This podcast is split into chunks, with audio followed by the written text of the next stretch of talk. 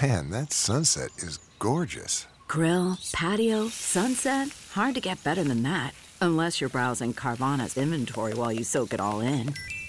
Oh, burger time. So sit back, get comfortable. Carvana's got thousands of cars under $20,000 just waiting for you. I could stay here forever. Carvana, where car buying meets comfort, meets convenience. Download the app or visit Carvana.com today.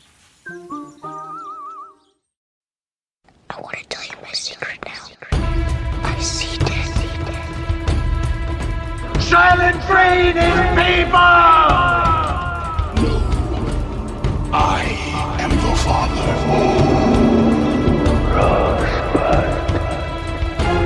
What's in the box?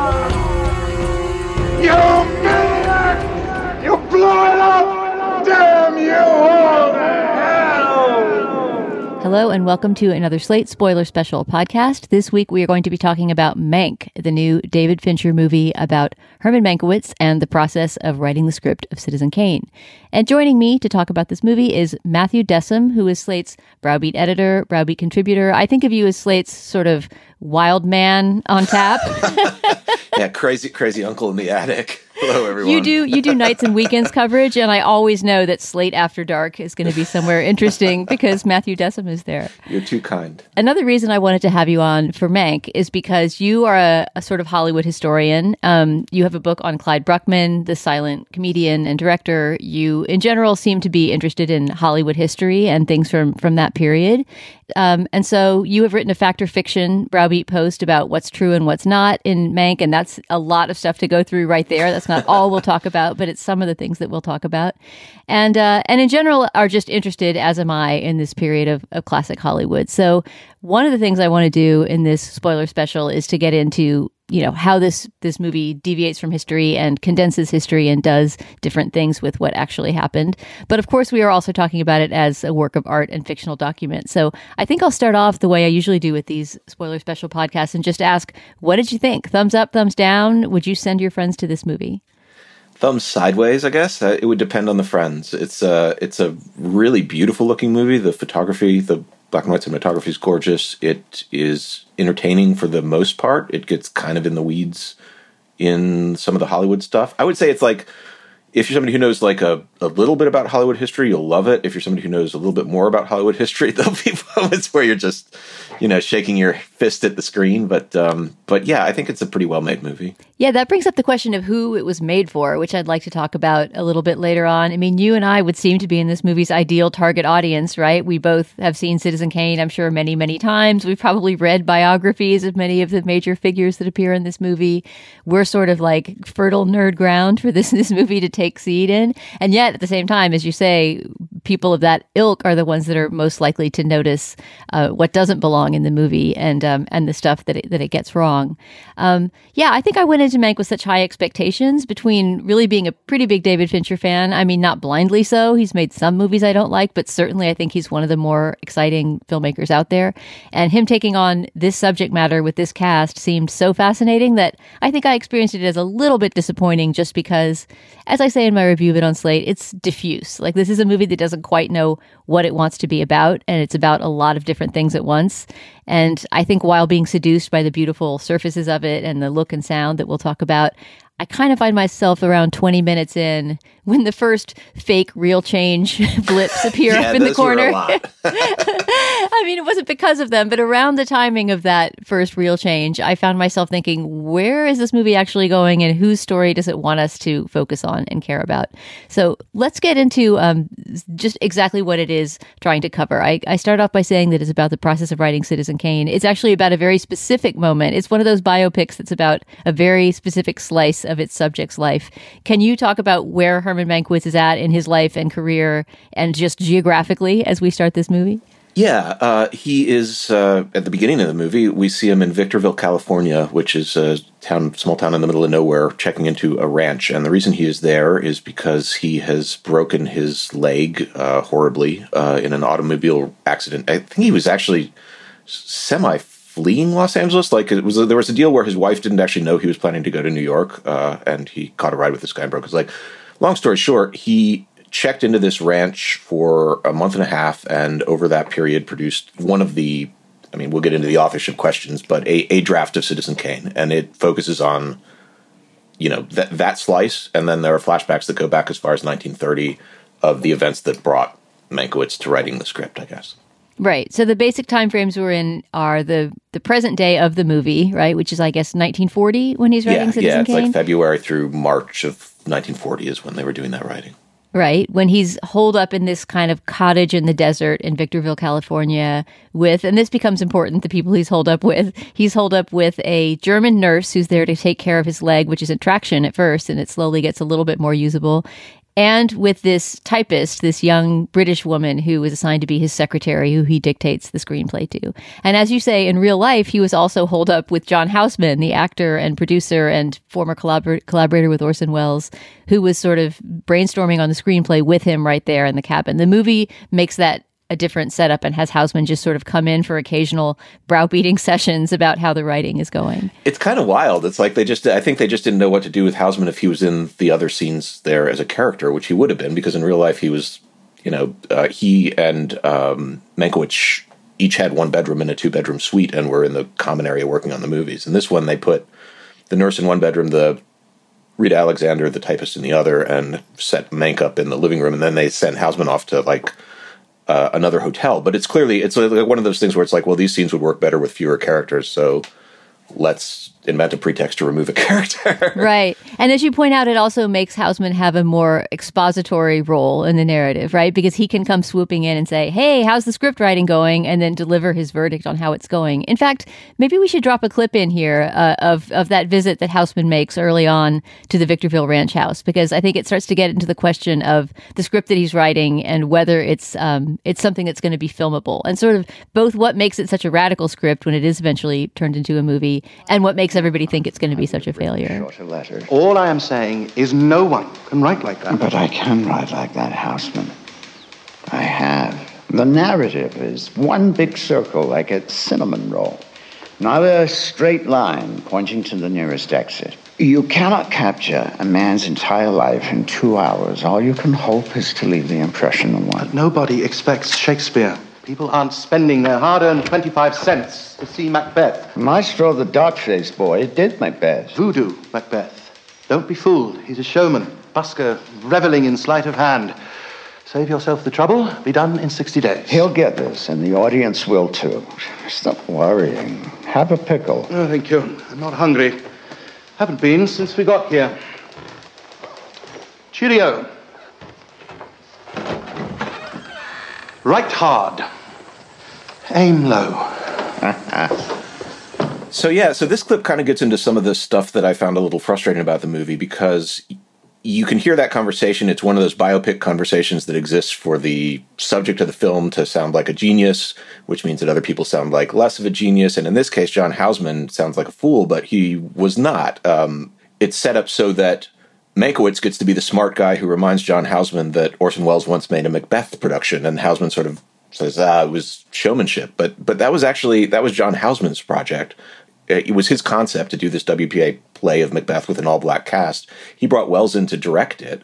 Um, he wasn't the guy who was trying to steer people away from doing sort of you know intellectual work. He was a a, a theater director. Um, he wouldn't have made this argument. He wouldn't have not remembered Macbeth because it was his thing.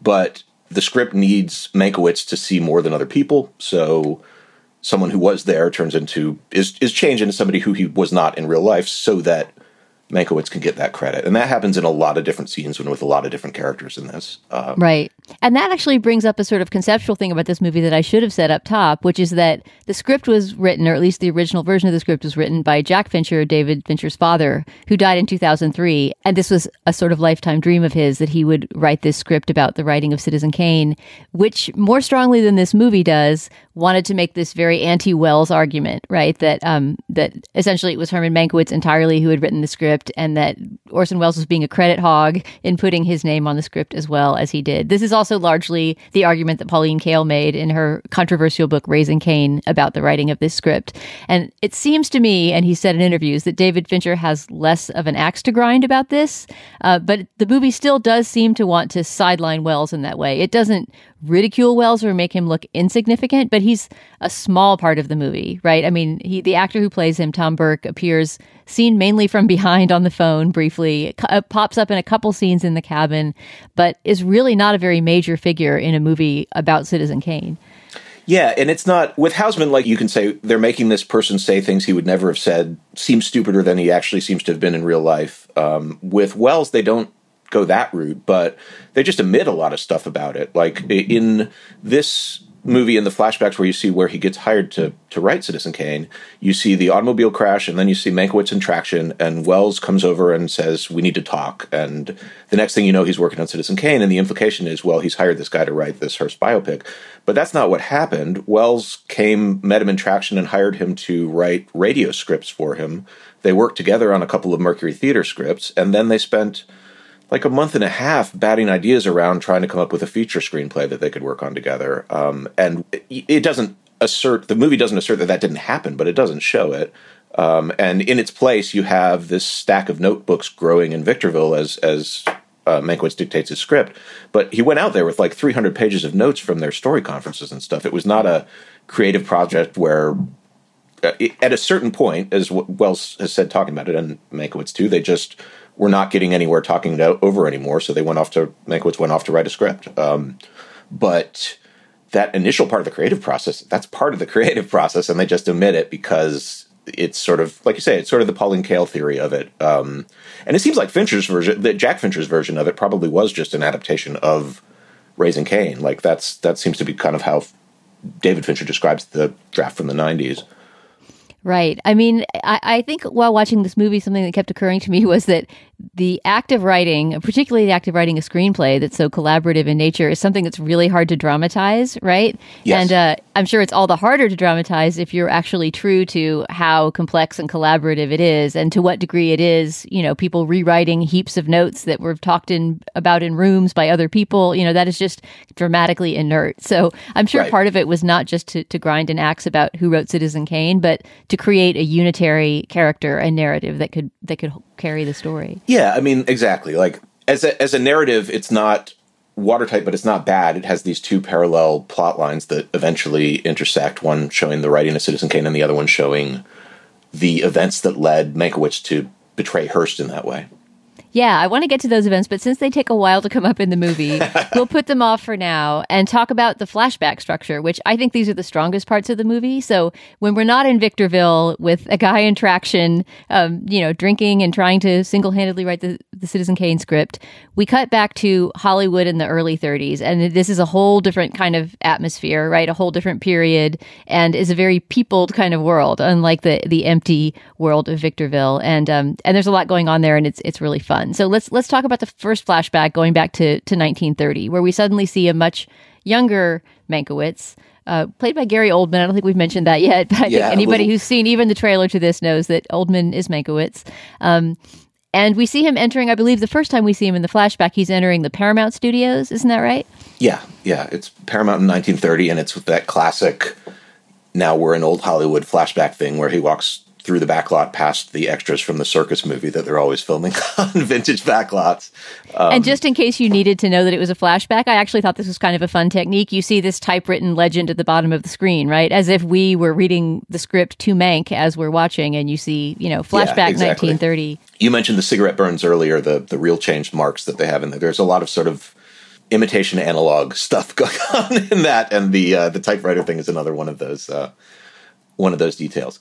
But but yeah, it's so it's it's Paramount 1930, and we get a, a, scene in which Charles Lederer is arriving from New York, and he's received a telegram from Herman Mankiewicz encouraging him to come out there and work. It's a telegram that actually went to Ben Hecht, but it's the sort of famous thing that says millions are to be made out here, and your only competition is idiots. Don't let this get around. It was one of the part of this kind of great migration of New York writers to Los Angeles in around the time that the movies started having sound in them, basically. Um, and there's a whirlwind shot where we meet all these people in the Paramount writers' room. You know, uh, S.J. Perelman is there, George Kaufman, Charles MacArthur, and uh, a fictional character named Shelley Metcalf, who we'll get back to later, I guess.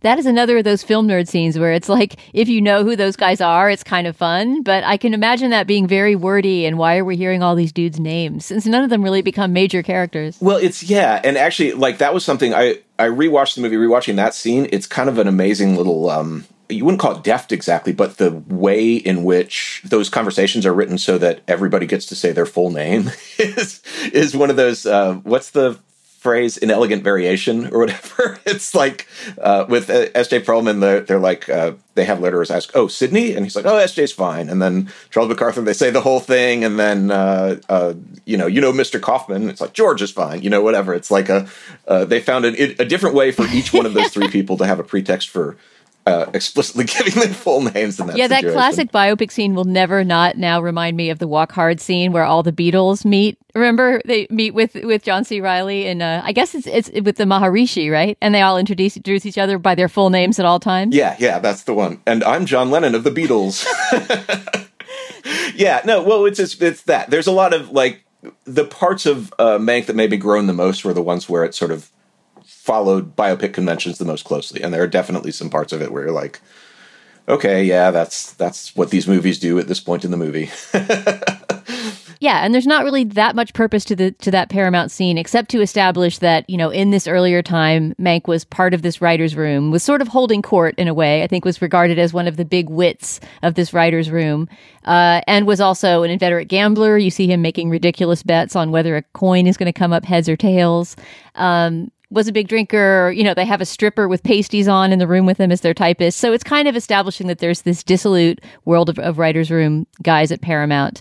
Uh, and there was also a little uh, movie history solecism in there that I saw film Twitter exploding about. Do you have anything to say about about that moment? Yeah, I missed this when I was writing the fact versus fiction. It just just floated right by me. But there's a scene where you have them go to a story conference with uh, Selznick and. Um, Josef von Sternberg, who I guess is just there because they like Josef von Sternberg. I don't. It's there. There are celebrities that show up in this movie for no story reason besides like someone whose name you recognize should be here. So this is the person.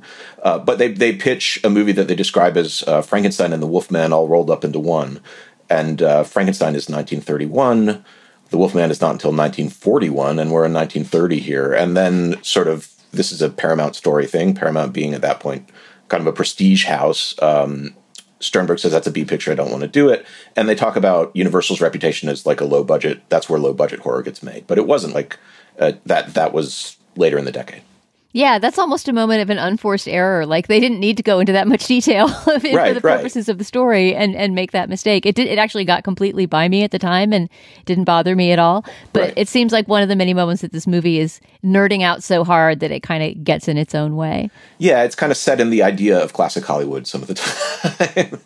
But I will say that some of the better stuff in the flashback and some of the characters that really come to life come up in the next scene at San yes. Simeon Castle, and that's where we get into my favorite part of the movie, which is the stuff to do with uh, with Marion Davies and William Randolph Hearst and their relationship to to filmmaking. So um, Charles Lederer, as you say, played by Joseph Cross, is this young writer who is brought into the fold of these these writers' room dudes at Paramount, and he happens to drop this invitation to Mank saying, Why don't you come to my aunt's party? Right? Uh, which seems like a dull enough affair until you realize that his aunt is actually Marion Davies, the mistress of William Randolph Hearst, and who was also at that point a, um, a movie star, at that point starring in sort of historical epics um, produced by Hearst. And so then I guess the very next scene after that, right, is when Mank drunkenly falls onto the luggage yeah. cart and they, they drag him off to San Simeon. Yeah, they're at the Glendale train station and he shows up. He, it's it's actually not entirely clear looking at that again, he he shows up. It's like a convertible that's driven by two other people who I don't think are characters we see again, and he's like reclining atop the roof, which has been pushed back. Like he just he literally just kind of rolls in already passed out, and then manages to stand up long enough to pass out on a luggage cart, and then wakes up in this massive bedroom in San Simeon, uh, where he's been rolled into bed and had his shoes taken off or whatever. Um, and then we yeah we enter this sort of uh, Hearst's world uh, in that way through, which is nice enough. Him just sort of waking up from being blackout drunk and having no idea where he is. Um, uh, and f- from there, he sort of wanders out uh, outside where he he's woken actually by a scream and wanders outside to see what's going on. And that's where he meets Marion Davies, who is in the middle of doing test shots for some sort of western for which she has been tied to a stake and is apparently going to be set on fire by Native Americans or something. And that's that's what. Yeah, I wondered for. if that was a specific movie. I'm not familiar enough with Marion Davies' filmography to know if she was ever burned wearing an evening gown burned on a stake or not. I couldn't find it. Um, they the, it, there's dialogue in it where the guy shooting the thing says it's a home movie. It's but one of his home movies and points to Hearst or whatever. So I think I think the implication is not that it's a real movie so much as that it's just some kind of vanity shoot that William Hearst is paying for to get her some other part, probably. Right. I mean, to a certain degree, I get the impression that Hearst's unit, I think it was called Cosmopolitan, was its own independent operation, right? I mean, it happened at MGM. It was kind of within the walls of MGM, but not of MGM. Yeah, it was And- like a production deal. I think like like Amblin has with Universal or you know whatever that sort of that sort of thing. Right. And that's why it seemed unrealistic to me to have my own little dorky moment that Thalberg and Mayer would be sitting there on the set watching the screen test of Marion Davies. It seems like that would be something that, you know, they would be far too important and busy with other productions at MGM to have both gone and, and sat in on the shoot. Yeah, I, I wasn't clear on that. I thought the implication maybe was that they were there for the party and just were staying the weekend. Um, you know that it does it doesn't seem impossible to me that Hearst would have invited them up and then scheduled something like that. Right. but but yeah, no, they it was uh, uh, I I wasn't that scene is a little bit muddled as far as what the power relationships in that in that situation are. I guess I don't. Yeah, I agree. That that part seems a bit cluttered, but I think that the strong stuff in that scene is both Amanda Seyfried as Marion Davies, who I They're think is really the big surprise of the movie, right? I Yeah. mean, just the degree to which she she busts out of that typical ingenue role that you see her in, um, Right, right. and does the Brooklyn accent really convincingly, and just makes Marion Davies into a into a charming and complicated character. And also Charles Dance as William Randolph Hearst, like a great great performance from him. Yeah, yeah, a really great performance. Really not a, ro- a role that could have been done. I mean, that could have gone very badly. I guess he he has a lot of, uh, you know, there's a lot of speeches that with another actor would not have gone well, and Dance can deliver those beautifully. He has that just um, sort of cold authority uh, to him. And at the same well time, the relationship he has with Meg seems to have something more to it than just power and exploitation. And at that moment that he's riding along in the, it seems like it's a, it's on the train tracks, right? He's on the the tracks that have been constructed for the for the yeah, set. it's like a dolly shot. They're doing they're doing a shot of horses riding into the either set the stake on fire or save her from it. I don't know. It, oh, that's the other thing about it is that she's tied up to that stake, and they're not shooting anything that has anything to do with it. They're doing this being shot over in the fields with horses, but she could have been in her trailer having a cigarette. um, Yeah, But that moment when when Mank is walking alongside the dolly talking to Hearst, I think you get a good glimpse of the the relationship that will become important later on. Where you know Mank is called a court jester at one point. I think that he Right. you know he's somebody who whose wit and charm keep endearing him to Hearst and keep inviting him to the parties, even though, as we'll see, he's constantly uh, screwing up and um, and kind of forgetting his place there. yeah, exactly. Which was right. Which is what sort of happened to him over the course of that decade. He was Mankiewicz was part of that social circle, and eventually drank his way out of that social circle. Although probably not quite as spectacularly as he does in this film.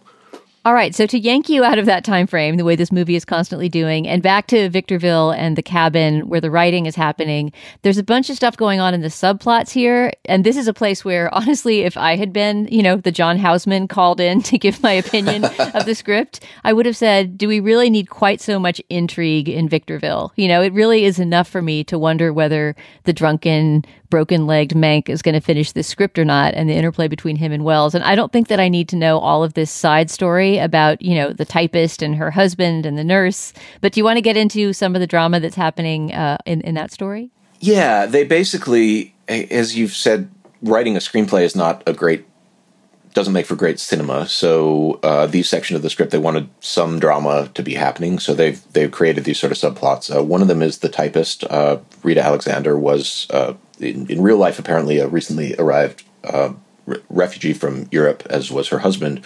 In this, her husband is an RAF pilot, which allows Mankiewicz to basically put his foot in his mouth, uh, ex- espousing his isolationist views. But so she doesn't like Mank because he doesn't think that the Brits are going to win World War II.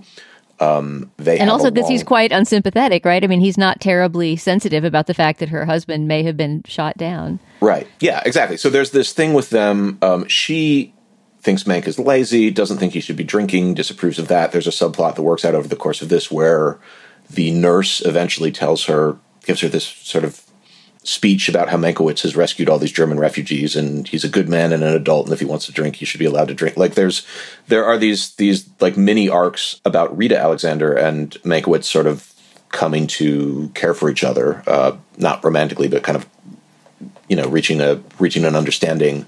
Um, and that entire arc is just it's just dead on the screen. I thought I didn't I didn't think that worked at all. And and similarly, I mean, we talked before about the stuff they did with Houseman, but uh, it's the same thing. It's Houseman and Mankiewicz would not have disagreed over where that script should be aiming, um, but they have to do something in these scenes, so they they've created that kind of uh, conflict. And yeah, those story arcs I think were were some of the weakest in the movie.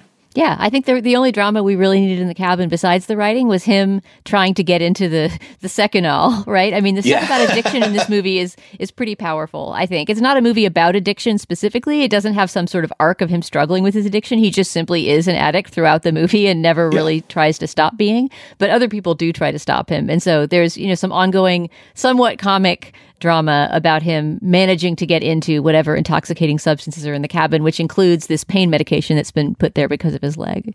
Yeah, it's uh, the whiskey laced with Seconal or something, and as soon as he drinks it, he just conks out. I'm not really sure what that was supposed to. I mean, it seems to me that as a system for stopping somebody from drinking, you're just assuming. I mean, all you're doing is ensuring that once they drink, they're useless to you. like they, they made the alcohol more powerful and more debilitating. I'm not right, entirely certain how that's going to help with Citizen Kane getting written, but uh, Yeah, I think addiction treatment in 1940 was not, you know, anywhere near where it is now.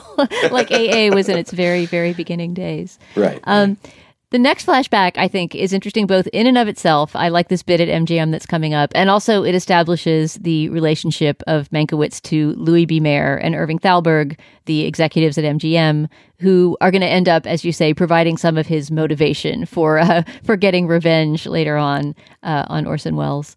So 1934 is the date of the next flashback. We've moved up a few years, and this time we're not at Paramount, but at MGM. Right, and and this time we're not in the backlot wandering past the circus set. We're in the walking quickly down narrow corridors of power version. The other We're kind in of Hollywood Sorkin land, flashback. 30s Sorkin land. exactly, exactly. So uh, yeah, so we what we have like Herman is bringing his brother Joseph Mankiewicz uh, to MGM where he's Played by Tom Pelphrey, I want to say very well. I love that character of, of Joe Mankiewicz. A small part, but he really, really kills it.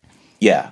Every time he pops up, his relationship to Herman is pretty different, and uh, he, he he nails that. Like the the different uh, demeanors he has to him at different points in their in their lives. I would say. The moment that they break into a conversation at, at LB Mayer's office, there's this um this fight that he's in the middle of with an employee, and I wonder if you know what the specific shout out there is. This was like one of my little film history nerd out moments, and there's not enough background that you would you would ever know unless you had read this exact exchange. But almost word for word, that's an exchange that Mayer had with John Gilbert, the silent heartthrob, uh, who was sort of on the decline in these days in the in the early 30s, um, and was known for you know his alcoholism and his paranoia and his uh, his penchant for toting guns around with him at all times and waving them in front of people. I mean, he was just a very unstable guy who Louis B. Mayer couldn't stand, and they couldn't stand each other. And that exchange that they have where he's throwing him out and says, "I'll cut your balls off," and then John Gilbert says, "Well, even when you do, I'll be more of a man than you are." That's you know a sort of much cited story about him and John Gilbert. So that actually embedded in there is sort of a story about the end of the silent era in some ways, right? Because that's a great silent star who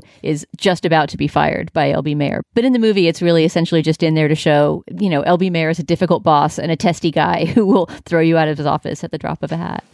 And also, we'll turn turn around at, at the drop of a hat. Like the other piece of that is that he comes out just screaming at this guy, and immediately is friendly and polite to Herman and uh, Joseph Mankiewicz, like just just like flipping a switch.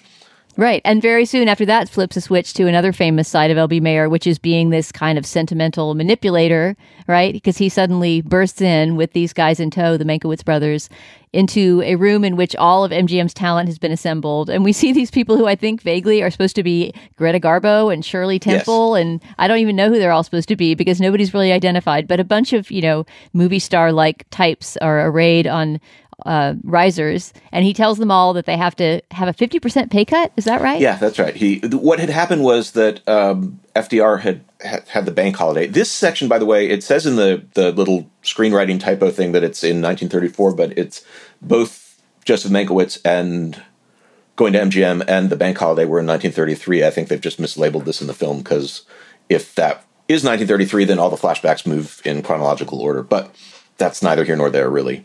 FDR had closed the banks. There was the, the bank holiday in, I guess, March of 1933, where they were closed for a while to stop runs on the banks because that this was that It's a Wonderful Life era of everyone trying to withdraw their money at once.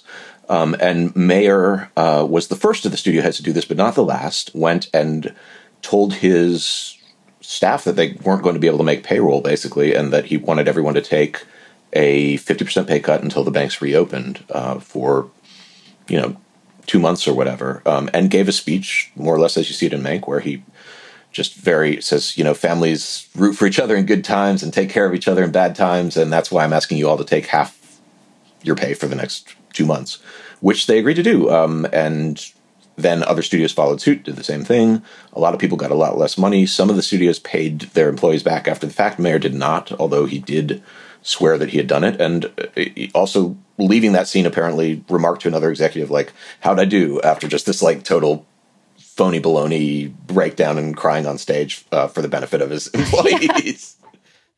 I forget who it was it said, but somebody who was an MGM, possibly executive or or a contract player, said that the best actor on the MGM lot at any given moment was Yeah, LB Mayer. Right? I mean, he was just this person who was extremely good at bursting into tears on cue in order to get what he wanted from anyone. And although I would have objections to some characterizations of other figures in this movie, I actually think that for what little he sketched in, LB Mayer is great and is played beautifully by Arliss Howard. I, I really believed in in that character, and I saw all those contradictions that you you read about when you read a biography of Mayer. Irving Thalberg, on the other hand, one of the most fascinating figures in the history of Hollywood, gets really unfairly stereotyped, I think, in his brief little role as a kind of toady, which is not what he was at all. I think he's shown as this kind of corporate lackey who's always looking at the bottom line.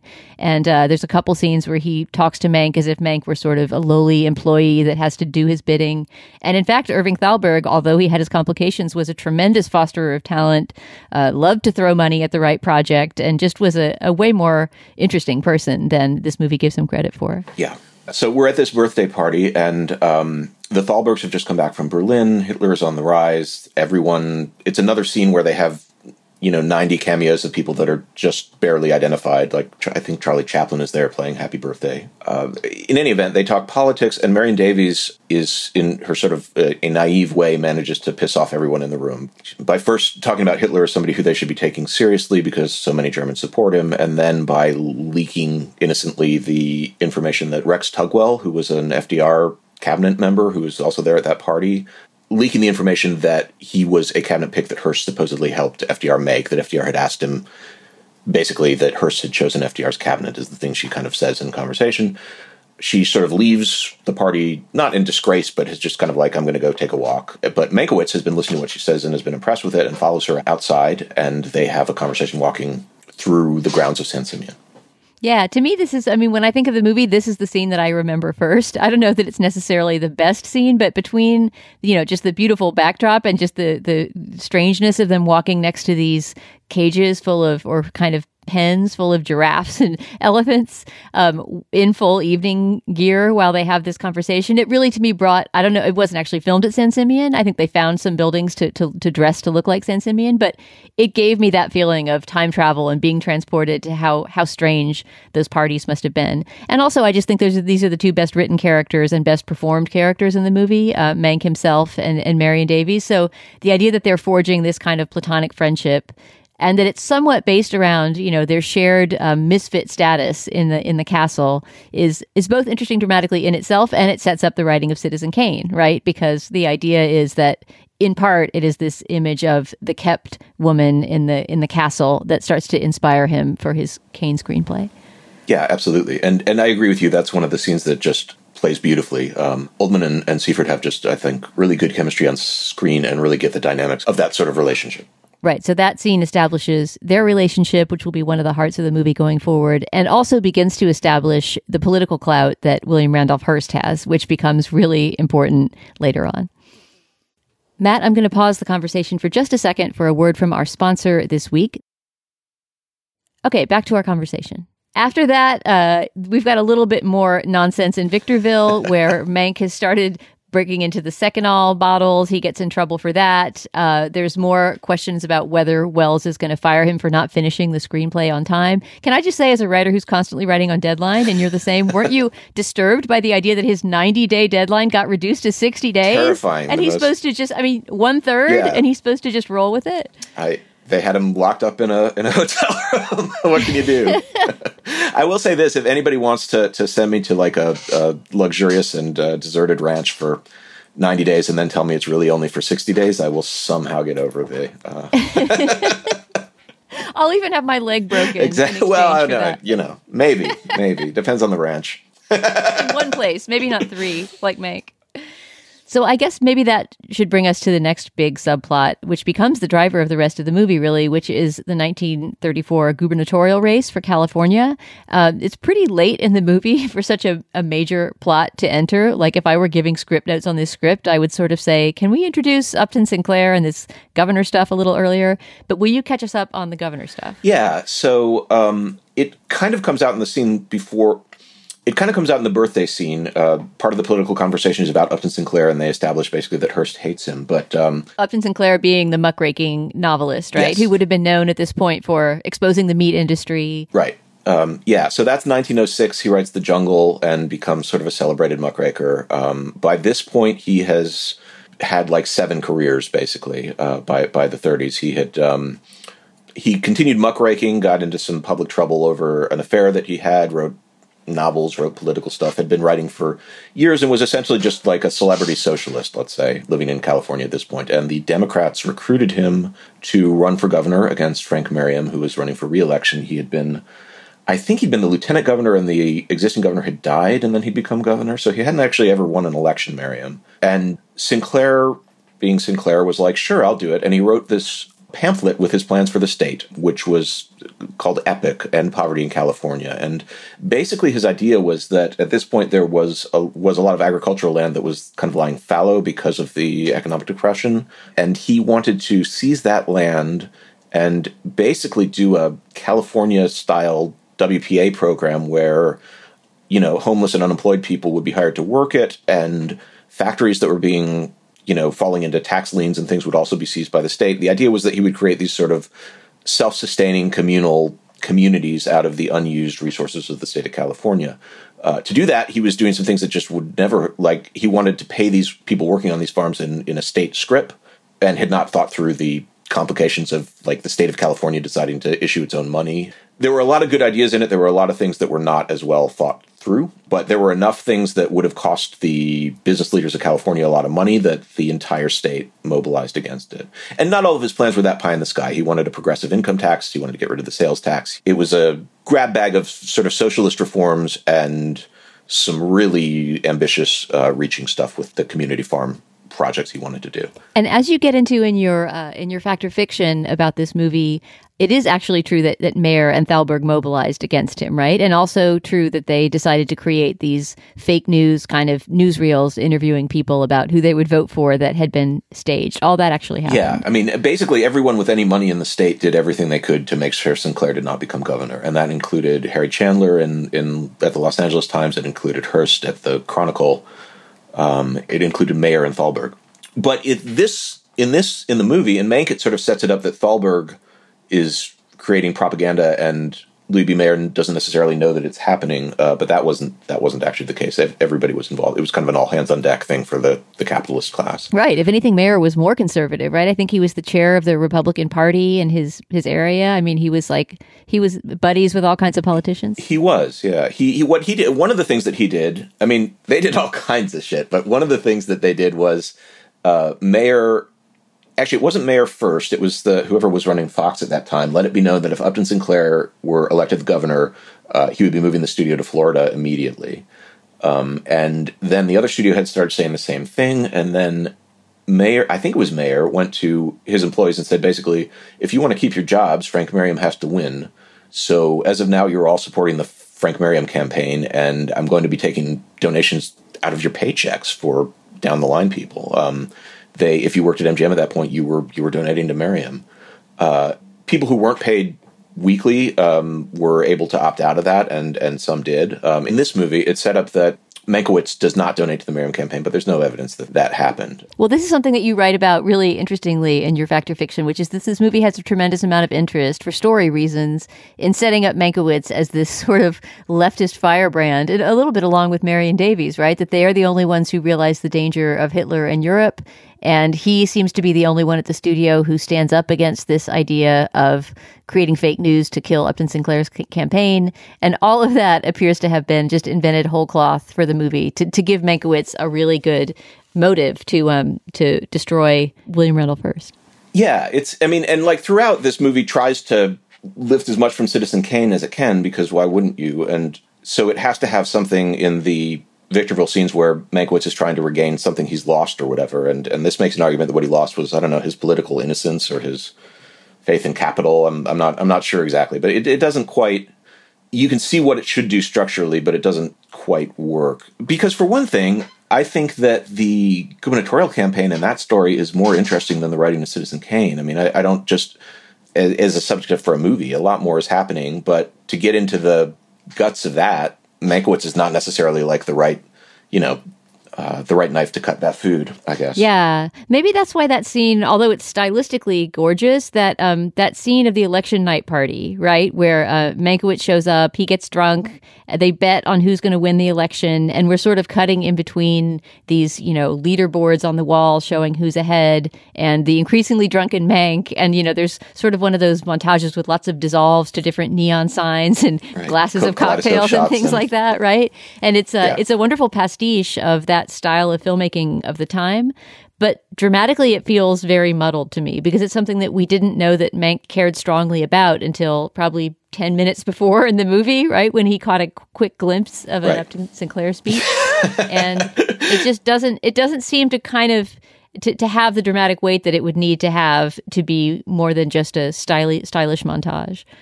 Yeah, exactly. Like I think there's more than enough for an entire movie in that campaign. Um, and if you wanted to focus on Thalberg and, and Mayer, you could do it too. But it, it just Mankiewicz is just out of place there. Like he was not, he wasn't that guy. And there's nothing in the movie until he sees that Sinclair speech to suggest that he was at all uh, interested in any of this um, this stuff.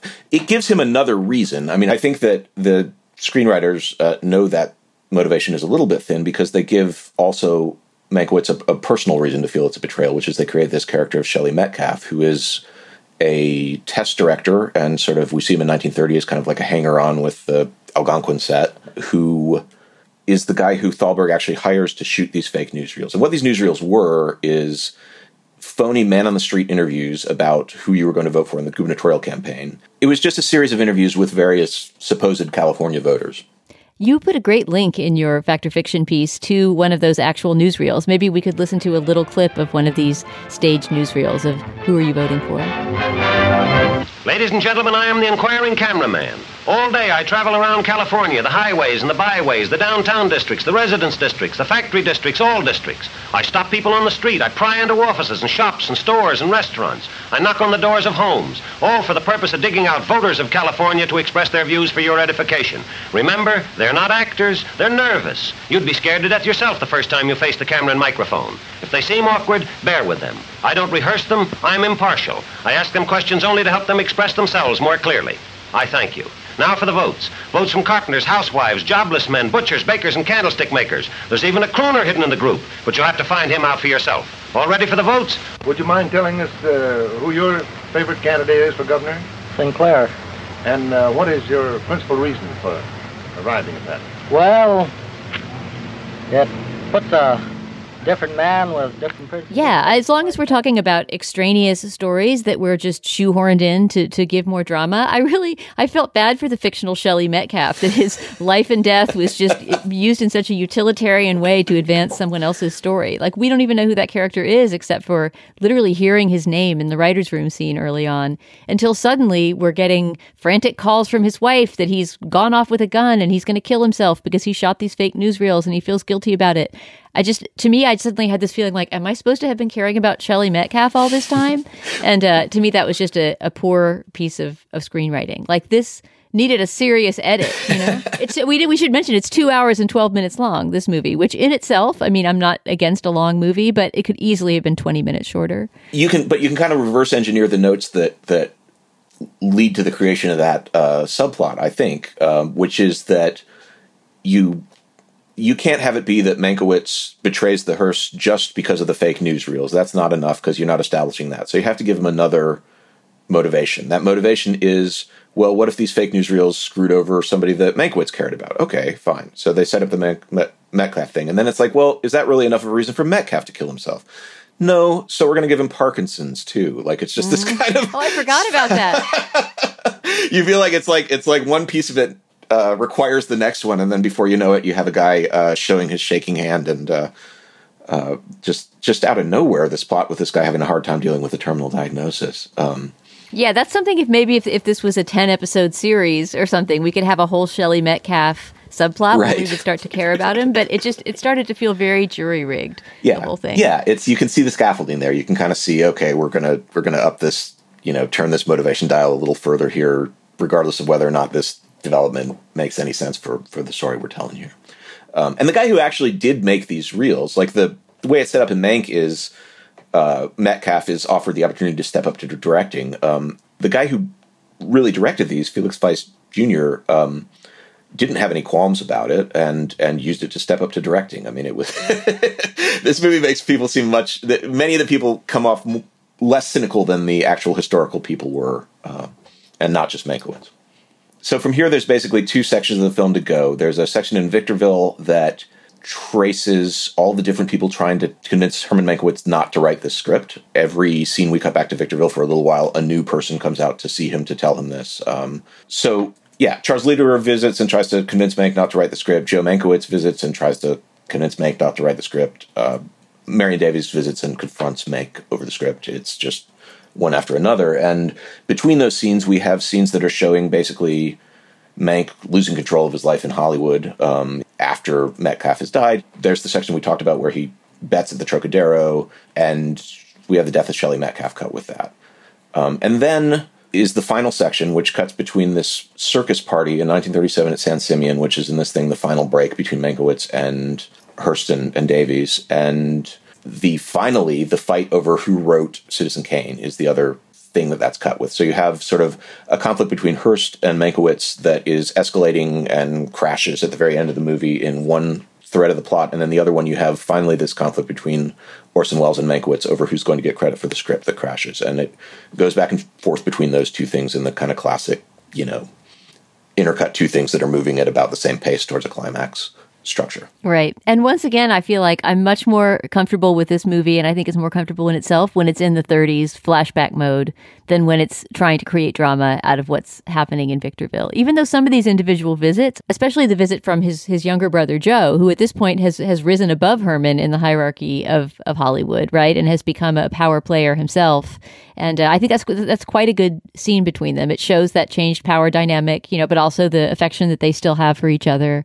The uh, the visit of Marion Davies is also interesting, especially the idea, which I think is true, that she was not offended by the portrayal of her in Citizen Kane, or you know, she believed rather Mank's protestations that Susan Alexander, the not talented opera singer wife in Kane, was was based on her. Um, he denied that, and it seems to be the case that that she was not the direct inspiration. There was another kept woman uh, of some industrialist or other who actually had an opera career. That they, there, there was an opera house that was built for someone. So that was, I think, during the sort of legal wrangling when this was about to be released, that was something that they leaned pretty heavily on. That that this could not possibly be hers because there was this public story of um, another mistress whose life matched more closely to Susan Alexander's life in, in Citizen Kane.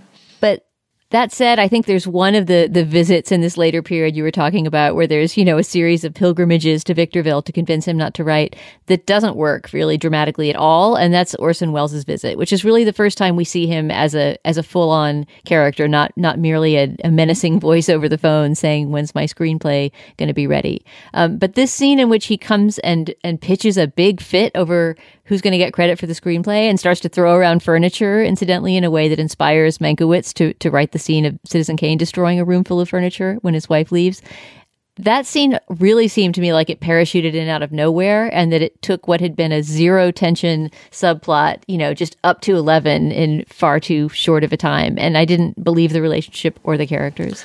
Yeah, it, it really doesn't. It feels like there must be some scenes missing there because essentially you have a, a very cordial relationship between Welles and, and Mankiewicz um, up to that point, and uh, then just out of nowhere, Welles is is uh, offended and furious that Mankiewicz is asking for, for credit. I mean, he goes from zero to throwing furniture around in in no time, and of course, it's the idea is that this is what inspires the scene in Citizen Kane where Kane trashes Susan Alexander's room, and then the other idea is that this is that scene in Mankiewicz. This is in the structure. This is the point where you know Welles throws his big tantrum. It's supposed to work the same way and feel the same way, and it it just doesn't work because you know Kane. We know why he's doing it. Welles is just sort of like.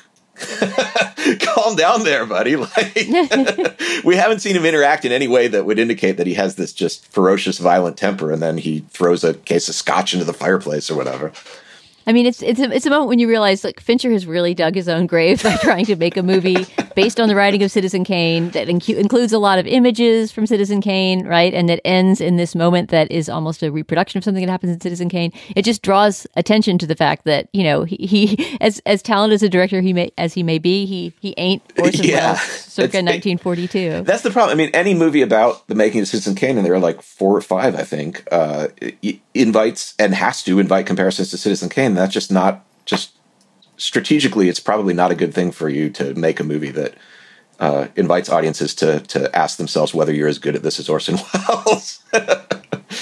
Something that seems worth mentioning as we close this out is that, I mean, it seems like one thing that Fincher, Jack Fincher, that is, and also whoever else worked on the screenplay subsequently, although Jack does get sole credit, um, they seem to be very eager to cram every single Herman Mankiewicz witticism, of which there are a lot in Hollywood lore, into one screenplay. And, you know, that makes for a lot of good lines, but it also means that they often feel sort of wedged in out of nowhere. And I wonder if you want to go over a couple of those moments where, you know, Mank cracks wise in some way or another that is actually ripped from the pages of, uh, of Mankiewicz lore. Yeah, uh, there's one towards the end at the circus party in which Mankiewicz pitches like a proto proto version of Citizen Kane to the crowd, and then throws up on the carpet of William Hearst's dining room um, at, at the end of that. And in the movie, he says to the crowd there, "Don't worry, the white wine came up with the fish," which is a very funny thing to say if you've just thrown up, but it doesn't necessarily work in that scene. Um, that comes from a story of Mankiewicz having dinner at, at producer Arthur J. Hornblow's house. And Hornblow was kind of notorious for having uh, sort of rigid, fancy, formal dinners. Hearst wasn't. Actually, Hearst had this sort of idea that San Simeon was his ranch. So they had things like ketchup bottles at the table. It was not a, it was, the self consciousness was not towards formality. It was towards let's pretend that we're camping.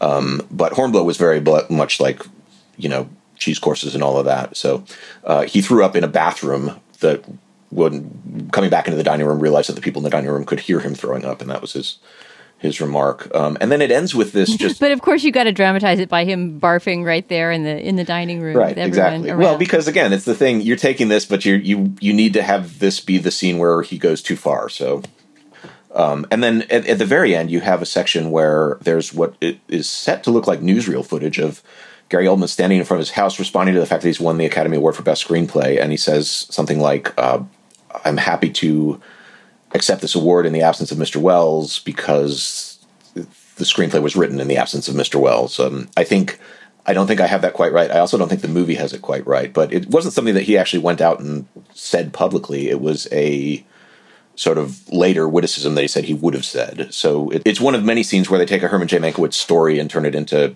an event that didn't actually happen. I mean, I think this film has like three things it's trying to do, all of which are very tough. And one is that it wants to be a biopic, so it tries to cram in as many details and famous things that Herman J. Mankiewicz said into two and a half hours. It wants to be structured after Citizen Kane, so it has to cram in as many scenes that resemble scenes from Citizen Kane as it can, uh, even when, as with Welles throwing things around the ranch in Victorville, they don't entirely make sense. And then it wants to be a movie about California history and Hollywood history, and it has to it puts in nods like that, like the Universal and the Wolfman stuff. There's there's there's a lot crammed in here.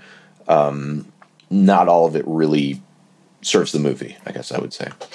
Yeah, I think it is one of those movies where while I enjoyed each moment as it was unfurling, I found myself asking more and more as it went on, who is this for? And if it's not for me, if it's not even pleasing me, the person whose alley it's maybe the most up, you know, that you could imagine, then what is it going to be doing for audiences in general? And I think we've seen that so far in the response to the movie. I mean, it just opened a few days ago, but it seems like it in general is being regarded with either scorn by film nerds or somewhat puzzlement by the public at large. Yeah, exactly. That's the sweet spot for Hollywood movies. And as long as it's the end of the year, I mean, this is such a weird year that it's hard to speculate about such things. But do you think that this movie is um, is looking for some sort of awards recognition and is likely to get any? Maybe for Gary Oldman. I don't know. I would think, yeah, Seyfried or Oldman. Those are both killer performances, um, and I could see it picking up some technical stuff just because it is so such an affected kind of facsimile of of cinema of the 1940s or whatever. Um, I don't. Uh, I would be surprised if it wins Best Picture, but it's a really strange year. Who knows? Right. Yeah, it could be. It, I think Best Picture is going to go to like a, a, string of TikTok videos that we've never heard of because there's nothing in the eye. Well, Matt, I can't imagine a better person to have come in and talked about Mank with me. Um, now I feel like the next time I sit through it, I'm going to have so much nerd fodder to, to, to, tell the person sitting next to me. Um, I really appreciate you their coming delight, in. I'm sure. yeah, they'll flee even faster than the last time I tried to watch it with a non-movie nerd. Um, but that was lots of fun. well, I, I had a blast. I, and likewise, it was a pleasure talking about it with you. So thanks so much for having me. So that does it for our show. Please subscribe to the Slate Spoiler Special podcast feed. And of course, if you like this show, please rate it and review it in the Apple Podcast Store or wherever you get your podcasts. And if you have suggestions for movies or TV shows we should spoil in the future or other feedback to share with us, you can send it to spoilers at slate.com. Our producer today was Morgan Flannery. For Matthew Dessem, I'm Dana Stevens. Thanks so much for listening, and we'll talk to you soon.